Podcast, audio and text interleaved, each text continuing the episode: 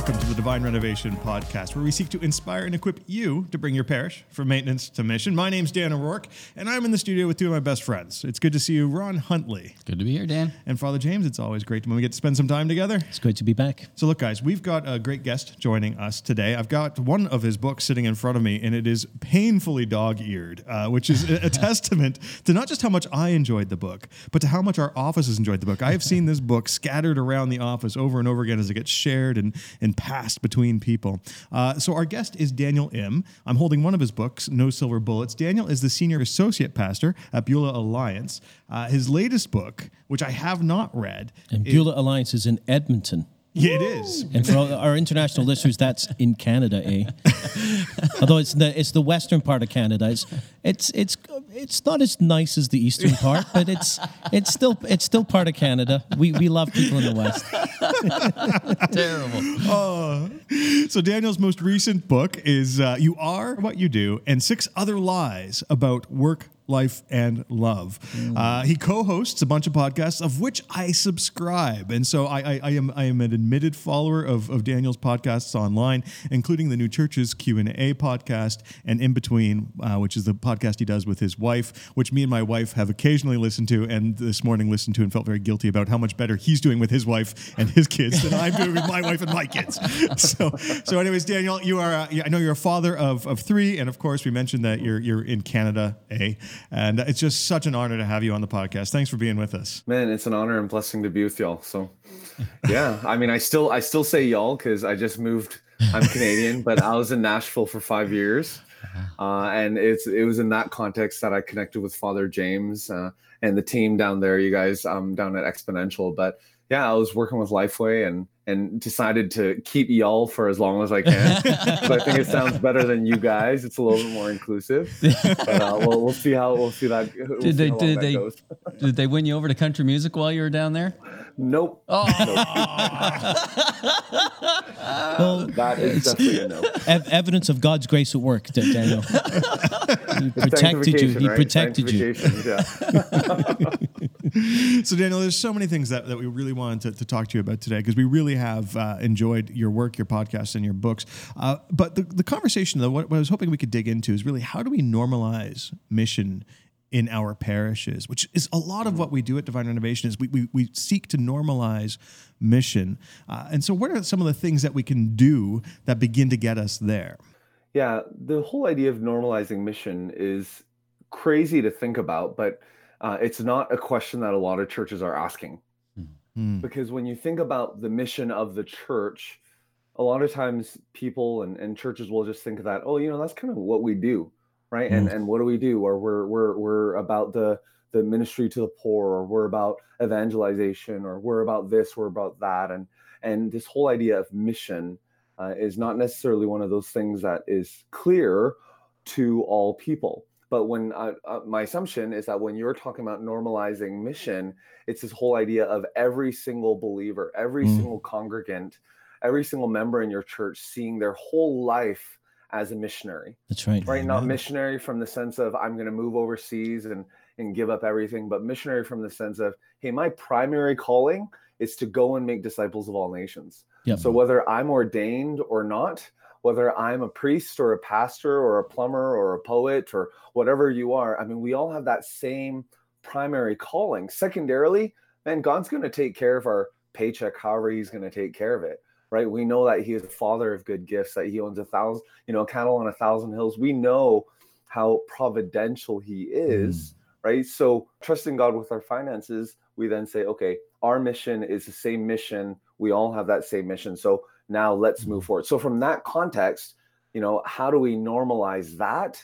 Well you mm. have to think about three things right? You got to think conviction you got to think culture and you got to think constructs to be able to bring that forward in your church Uh, D- Daniel, just uh, before we, I'd love to hear a bit more about those the conviction uh, constructs and and and and, and the culture. culture. Um, I was when I was looking through your book, I saw that you used the, the phrase missionary disciples. Or the idea of, you know, is that we're not just called to make disciples, we're called to make disciples who go and make disciples, or Yes. and disciples have to become apostles, they become the sent ones. And that's a term that in, in Catholic circles really came to prominence around 2009 through especially the uh, uh, uh, the the writings of the of the then uh, uh, Archbishop Ber- Bergoglio in, in in Latin America, who became Pope Francis. So that term, missionary disciples, the fact that all the baptized are called to be mis- missionary disciples, has very much come to the fore in in a, in a Catholic context. So I think it's really cool that the, that you use that phrase as well. Yeah, you know, um, that's that's so neat. That's so neat. And even before we started rolling, just some of the conversations around the similarities, right, that we have, and and what's so encouraging about that. I know, you know, in the past, sometimes you think, oh, the Catholic Church and the Protestant Church, and you know, like who has the truth or who has the edge and all this stuff. But what what's so neat to see is you know we have the same holy spirit we have the same holy spirit so so if if if missionary disciples is something that god has brought forward in your tradition and it's something that's also he's bringing forward in the tra- in this tradition in the protestant tradition that's really encouraging Yeah. right because it's we're worshiping the same god right we have the same holy spirit that indwells us so but the big reason behind missionary the reason i wanted to say that is because i find in most churches uh, most pastors and congregants are worried about you know getting the meat or getting fed Mhm. or being fed and as a result the goal for a lot of churches especially when you talk about discipleship and and curriculum and, and one-on-one mm. all that stuff the goal often ends up becoming maturity. Yes. right? And and that's great. I mean obviously we would want mature you know we know the the consequence of not having mature believers in our midst and mature leaders. We know that right? We know that. The problem is if your goal and i've seen this over and over again in churches if the if the goal of the church is maturity i don't really ever see them getting to missionary Which, which in that Right, and- sense, it's it's not real maturity, is it? Because you know, it's one of the things that the, the call to be a missionary disciple. It it's an embodiment of the, the call to holiness and mission. And Mm. real holiness always includes mission, and Christian mission will always include holiness. But we've seen it in our own in our own experience that even people who came to faith, they become so involved in the church, and their their growth in holiness gets disconnected from their growth in in in in mission and and they become intentional about holiness but somehow there's this sense well mission will take care of itself and guess what it, it usually doesn't in fact the opposite happens we we we uh, become less capable of mission Well, th- and I see that a lot of times. Even church leaders think, "Well, once my congregation know enough, then they'll be missionary." And I don't get any sense that that's correlated at all. No. and that's why I love Alpha. People come into this transformational encounter with Jesus. They're filled with the power of the Holy Spirit, and right away they're going and telling others and bringing others. They don't even know that they should know all of these things. I don't think knowing all of those things always helps us to be more fruitful. That's why I get so jacked up when I read John 15. The whole idea of fruitfulness is what glorifies. So, Daniel, you dropped three C's on us earlier. Help us unpack some of those for us, would you? Yeah, yeah, yeah. So this concept originally came from Eric Geiger and Kevin Peck in a book called Designed to Lead. And it really is a good um, partner to this book because if No Silver Bullets really focuses on your discipleship pathway, their book focuses on how do you develop a leadership pipeline, right? Which is a concept I wrestle through in the book, right? Leadership and discipleship. Mhm. But when you think about the conviction culture constructs, I basically borrowed that idea and said, okay, what would it look like if we were to use this same paradigm to help normalize mission, right? So if we're thinking about preaching or giving a homily on um, that you know that conviction around being missionaries, right? John 20, 21, or Matthew 28, or Acts 1, or, or you know, you kind of list off these passages that we use to share about this biblical conviction right to to normalize mission. That's that's obviously one of those things that often happens and is, is one of those giving you know the things that just it's given right? We'll we'll preach on this. But then you have to develop a culture around which normalizing mission is a normal thing Mhm. right? You have to create that culture. So how do you do it when someone is being baptized or when someone is sharing their uh, testimony of coming to coming to faith or where they're you know even if you're sharing a sermon illustration where you're sharing right this idea of how normal it is that you are on mission how normal it is that Mm. the, the congregation is on mission. It's not this extra thing. Right it's just a part of everyday life and then as you develop that culture and celebrate that you then have constructs right which are systems that'll help make that a reality. So maybe your church is going to use Alpha, right, as one of your systems or your constructs to be able to normalize mission. Or maybe you're going to use an acronym like BLESS begin with prayer, listen, Mm. eat, serve, and Mhm. story. Whatever it is you use, right? Whatever it is, um, the, the whole idea is do you have constructs that uh, will then be celebrated in your culture, but Mm-hmm. it's all rooted in conviction? Because if you have, let's say, if you have conviction, right, but you don't have constructs and culture, you're going to have this you're going to have this apathy right you're going to have this apathy or if you or if you have constructs and you have all of these systems but you're not celebrating it in your culture people are going to be i mean they're going to be frustrated right because they're going to be like why am i doing this or they're they're going to be exhausted because they're going to be like Mm. yes okay i know what i need to do but i don't really know why i'm doing it Mhm. you know and i'm exhausted because it's not being celebrated. Am i really even doing the same thing? So it's this whole it's it's a it's a helpful paradigm uh, to move toward normalizing mission. The, the, the thing is, too, what we found in mobilizing parishes, or, and this is again more probably in in the Catholic context or mainline uh, Christian churches, where the, the kind of mode of existence has almost been like passive consumers of religion light. Mm. You know, that's what we've created. We've created uh, uh, dependent, uh, a vast majority of, of congregants or members who are dependent and and remain in, in immaturity. You know, so uh, the, and the system kind of re- rewards all of that. So beginning to shift it is, is it takes time. It takes a lot of work. And the first task we found is you know getting a critical mass of of, of church members to buy in on vision and identity. This whole sense of of that. Yeah, this is actually who we are, and this is where we're going, and this is this is what, what we have to do to get the buy-in on the why before you get the buy-in on the how. Because I find that a lot of churches that have don't really haven't really gotten the buy-in on on the why uh, they rush to the how. They want par- ch- churches to, to actually design a, a discipleship pathway. And it's like oh, hang on a second. Like you don't your people don't even know the why. You, this that's actually going to take a couple of years. And Yeah. and if you try to get people to own the how before the why you're going to split your church down the middle Yeah, I have I have that same experience. So I grew up in Vancouver uh, in a Korean Presbyterian church.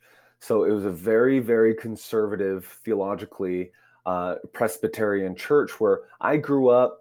You know, talking about um, you know just just talking about all you know predestination and all of these theological concepts. You know, did catechism, did so much. I mean, honestly, it was like we studied so much, right? It was so much about knowledge. And when I went into university, I, I joined a ministry called Campus Crusade for Christ in Canada, you know, Power to Change. Mhm. And I joined it because I knew there was something called the Great Commission, but I didn't know what to do with it. Like, legitimately, I didn't know what to do with it. Right. And I'm like, it's probably my fault, but I didn't remember a single message on the Great Commission or on evangelism or what I was really supposed to do with it Yeah. in my mind, it was just one thing of many of the other Mhm. concepts, Mhm. right? And it was like it, it, wasn't the why, Mhm. right? It wasn't the why, right? And you think about it: if one, sing, if every single church decided to ignore the Great Commission, right? Mhm. If every single church, just for one generation, decided to ignore the Great Commission, imagine the implication that this would have on the church. That's exactly what. right? even if you look at the church in china right now right? If uh, you know i was recently talking to my mother-in-law about this and and they were talking to missionaries and, and believers who are there who are just coming back and and the the oppression that the government has now placed on the church where you know where they're you know you can't evangelize you can't go to church until you're this certain age and and if you do end up going to church you don't get pension right? Imagine if every single person in canada all of a sudden you weren't allowed to collect CPP, old age security, you know, in the States, you know, old age pension. And, and let's say you had no access to your 401k or RSPs, like just all of that was cut if you went to church, if you worship with other believers. Oh. Right. I mean, imagine the implications hmm. of that. Right. And that's what we're experiencing around the world. So for us to be able to freely talk about this, right, for us to be able to worship freely, I mean, this is this is one of those things where it's like, guys, this is not something we can take for granted Mhm. right around the world. So i mean why are we doing what we're doing? It's not so that we can have tea and crumpets after church right? I mean this is not this is not we're not playing church here. I mean every single day people are going to hell every single day people are, are are are losing loved ones losing people who who i mean they're i mean the destiny anyway so i sorry i know i'm probably running on No, uh, yeah i um, you know i care about this just this much so. it's it's so funny. I, I feel a, connection to some of your own history there, Daniel, because I grew up in a uh, in the Catholic school system in Ontario, and and so I learned all about the what over and over and for years. Right, I learned all Yeah. about about Catholicism and Christianity, and all that left me. Uh, was a really well catechized atheist. So by the time I was in university, I was out of there, man. Like I'm, I am, I want nothing to do with that crazy church. Uh, because the why, I mean, like you know, it was not part of, of my formation, uh, but I learned a lot of history uh, and, and and a lot of uh, theological concepts, but no no actual connection. Now I want to talk to you a little bit about um, micro shifts Mm-hmm. because you know what what at, at divine renovation we're always about trying to to help tr- parishes have massive transformation but you, you talk about micro shifts help me understand what is a micro shift and why are you talking about micro shifts Yeah, I mean, the whole paradigm, if you look at the first chapter of the book, I have kind of this influences matrix. And the reason I talk about micro shifts is because so often as church leaders will will will will end up in this copycat quadrant. We'll Mm. become these copycat churches where we'll just go to a conference or we'll see this church down the road who's who's done all of these things and, and we're like, man, uh, we need to be like that. and and if if if we if if we can be like that church, then we can have the same results as them. So let's just do everything that they're doing, and we're good to go, right? Um, so so we we try to go after these macro shifts. We try to Yeah. go after Mm. these model changing, paradigm shifting ways of doing church, but it doesn't work, right? Because the culture, the systems of the church, the values of the church, it's it's like um it's like organ rejection right? It's like trying to do a major organ transplant right. without prepping the body on knowing the blood type and having, you know, immunosuppression drugs and all the different things that you need to do so that the body will, you know, accept the external organ. We don't do that. Right? All we do is we cut out our heart, bring that heart in and hope it works. But eventually our That's a great body's going to reject it. Right? Our body's going to reject it. So the whole idea around the micro shifts are if we want to normalize mission and if we want to do a better job at discipling individuals in our church will then go make disciples that will then go make disciples so that you know our cities our our, our counties our, our towns our provinces our countries our states can be reached if we want to do that it's not about this one silver bullet macro shift. We need to do these micro shifts right? We got to do mm-hmm. these micro changes so that we can posture our church in a place that's going to be ready for the change that needs to take place. I think about that in terms of why we coach. Right? That's mm-hmm. exactly why we coach to help people not run into this stuff headlong and, and just think, oh, if all I do is implement all the tools that St. Benedict does, then we'll be a great church. It's like, it's, well, it's not that simple. And there are a lot of subtleties to managing change and shifting culture that, that if you've not really taken it on before, you're going to learn the mm-hmm. hard way. We sure did. Yep. And our Yeah. goal in terms of be, coming alongside of other churches, Daniel, that are, are seeking to bring about change that, that is fruitful and sustainable. Uh, it's just that's why we coach because you know with all the materials we have, sometimes there's a lot of things you just can't put in a book. Yep. yeah I think too the the danger of uh, of simply copying, you know, what other churches do. I mean, we always say don't don't so much copy what what we do, understand why we do it, and take that Yes. why into your context and figure out what that means for you. Um, uh, yeah, That's the toughest message, though, that we give. I mean, you shared a message not unlike that up on the stage in Germany just a, a little while ago. And that's a tough message because people are, are, are hungry for that best practice. What's that? What one thing I'm going to be able to bring into my church? Oh, it's alpha. Okay, I'll run alpha, and then everything will be fine. and it's and it, it doesn't work that way. I mean, that that's that's been our experience over and over. It's like there's no silver bullet. It's like there's no silver bullet. because you know if you look at a simple solution like that, it's it's really it reveals a, a, a, either a fear of deeper change or a lack of desire for a, a change at a deeper level. It, it's I call it the, the the temptation of the tweak. You know, I just just want to let's just tweak good. something, but fundamentally there's there's nothing really wrong with the model in and of itself, and and but it's it's a it's a much deeper change than that. So, Daniel, why don't you talk us through some of these micro shifts? I, I- I think there's five of them, right? Uh, give us a Yeah. give us the headlines on these things. For sure. So the first one is from destination to direction. and when you think about that, right, we think um, so. The first one is really about the maturity of an individual. So, how do you know if someone is mature, right? How do you know if someone is um, following Christ and growing daily? Oftentimes, we'll either measure that based on the destination, so the distance that they are from God, and and how do we measure that? Right, the proximity that they are in relation to God. Oftentimes, we measure that based on how much they know, right? How much they know. So, and then the other way that we can measure maturity is the whole idea of direction. Yeah. right if you if you love missiological concepts and missiological literature this is the paul hiebert centered set bounded set idea yeah. uh, and and he he came up with that more in lines of conversion right? How do you measure and determine if someone's converted? So i was borrowing that concept to see okay how do we actually instead of looking at conversion look instead at this idea of maturity right? So think about direction as in you know you're either pointing away from god or toward god. So the easiest way to explain this is a pharisee and the samaritan woman at the well mm-hmm. right? So if we were to compare those two individuals in the bible right if, if you were to measure maturity based off of destination and how much someone knows and has been catechized and and, and, and learned and all this stuff i mean even you know dan what you were saying about being a, an amazingly catechized atheist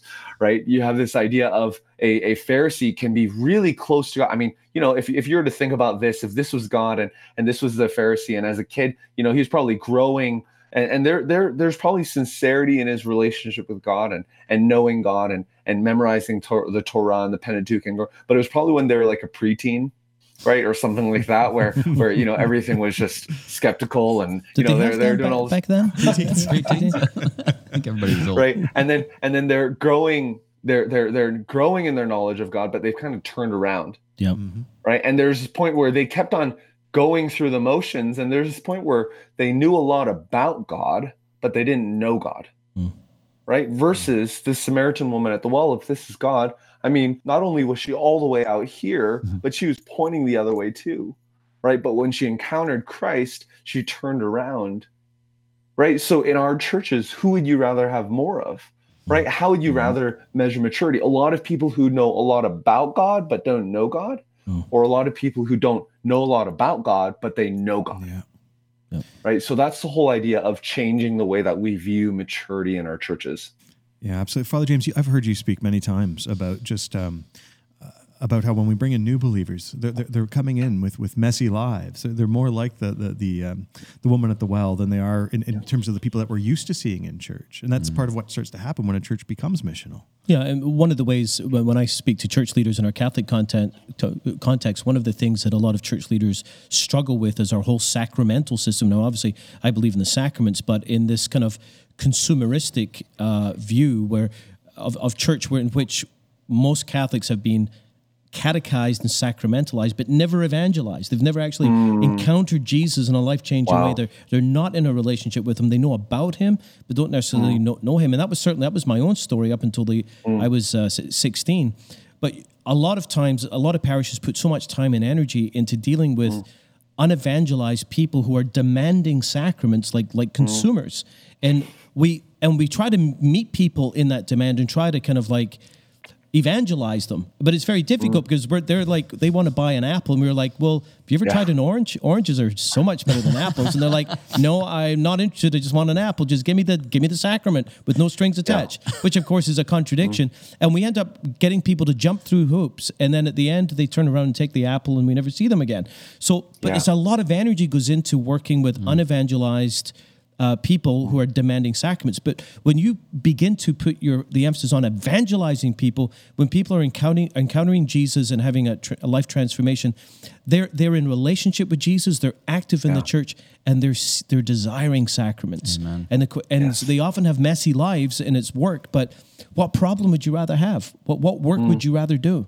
I know I know yeah. my answer to that. Mm. Daniel, what's the what what's the difference between a discipleship focus a discipleship process focused on destination and one that's focused on direction?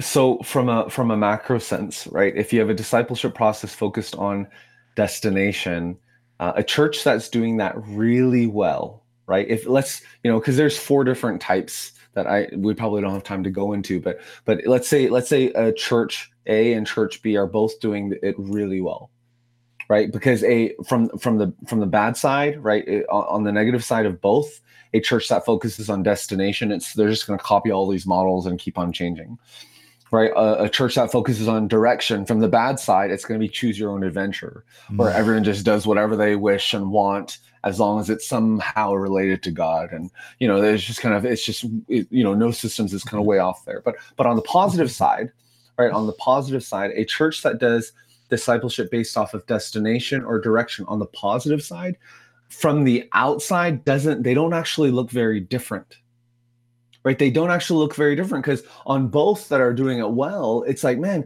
they're getting people through their classes right? A church that focuses on direction it's not the absent there's no absence of classes there's no absence of processes right? There is all of that. So so from the outside both can look really similar but when you look at it from the inside and this, this is the second shift um, the, the church that focuses on discipleship as getting to a destination they focus all on these output goals of maturity Mm. versus churches that focus on direction they they have this mix of output goals and input goals.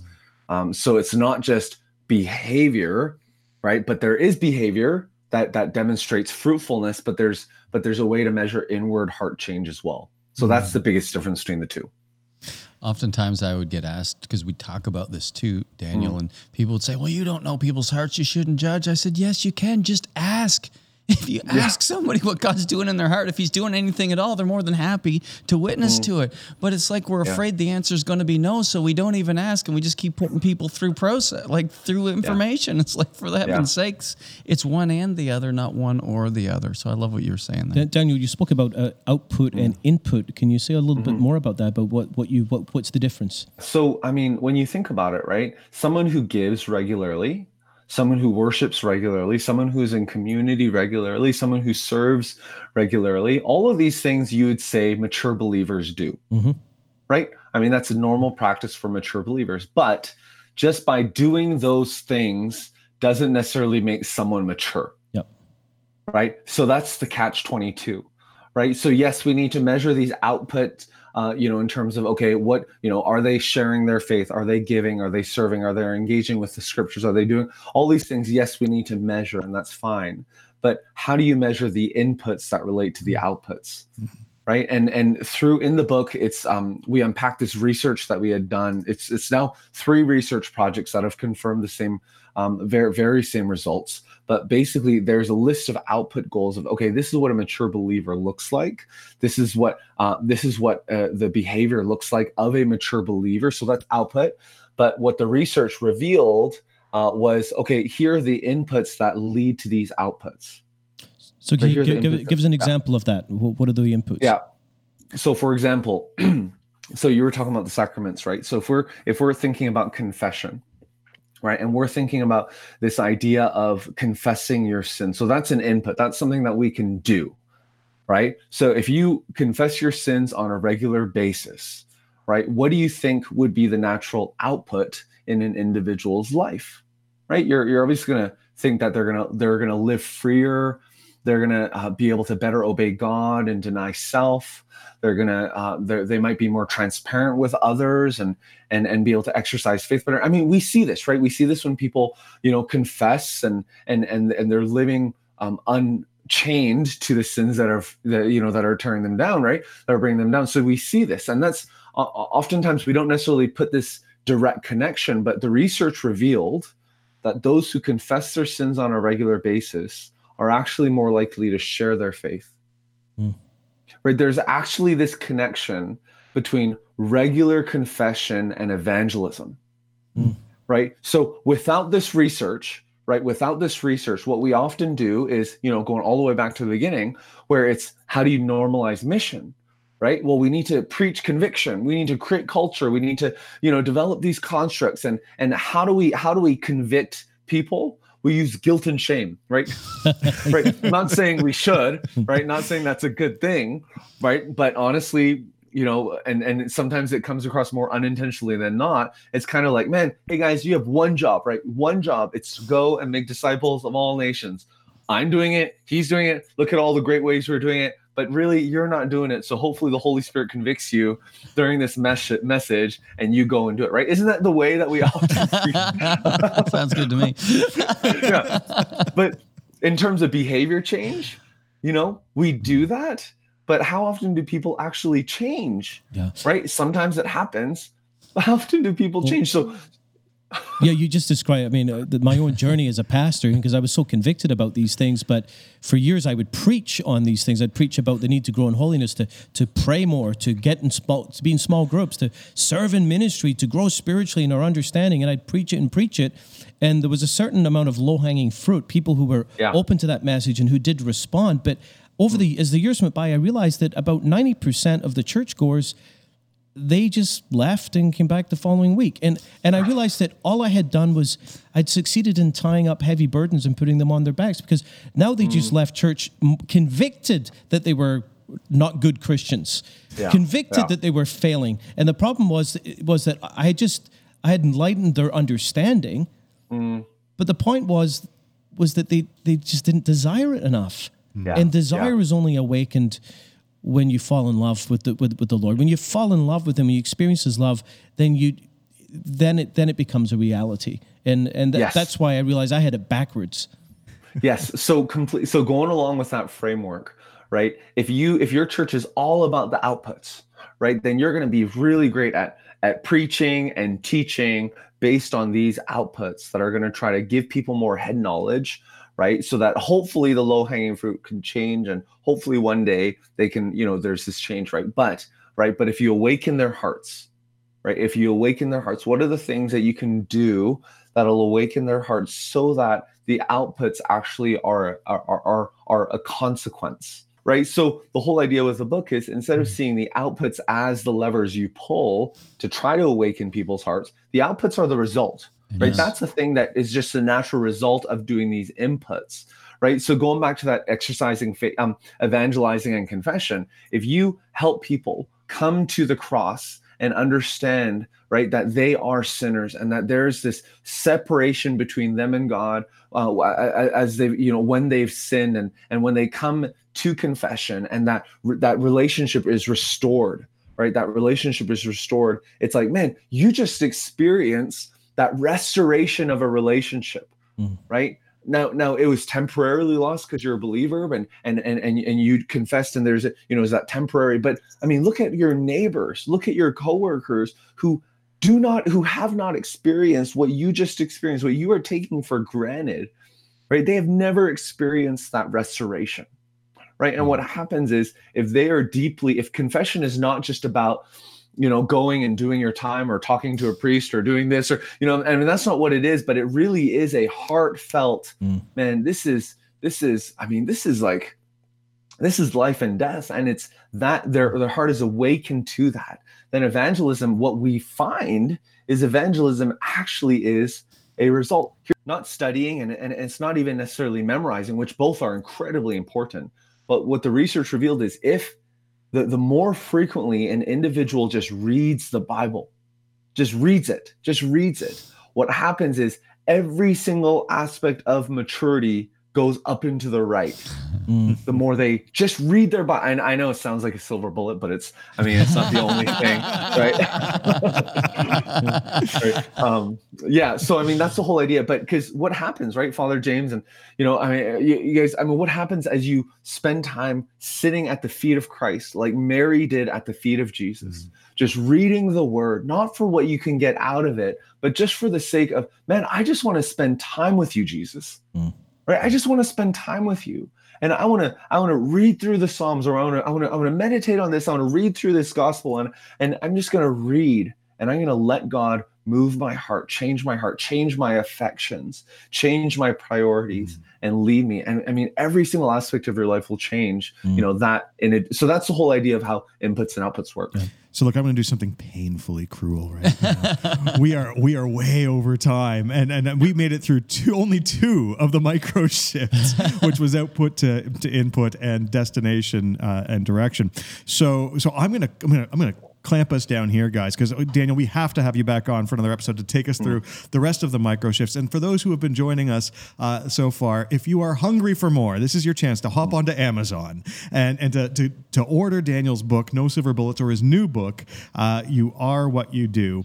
Uh, and so those are two places you can find Daniel. You can also go to his website at danielim.com. Uh, I, I highly recommend uh, his two podcasts.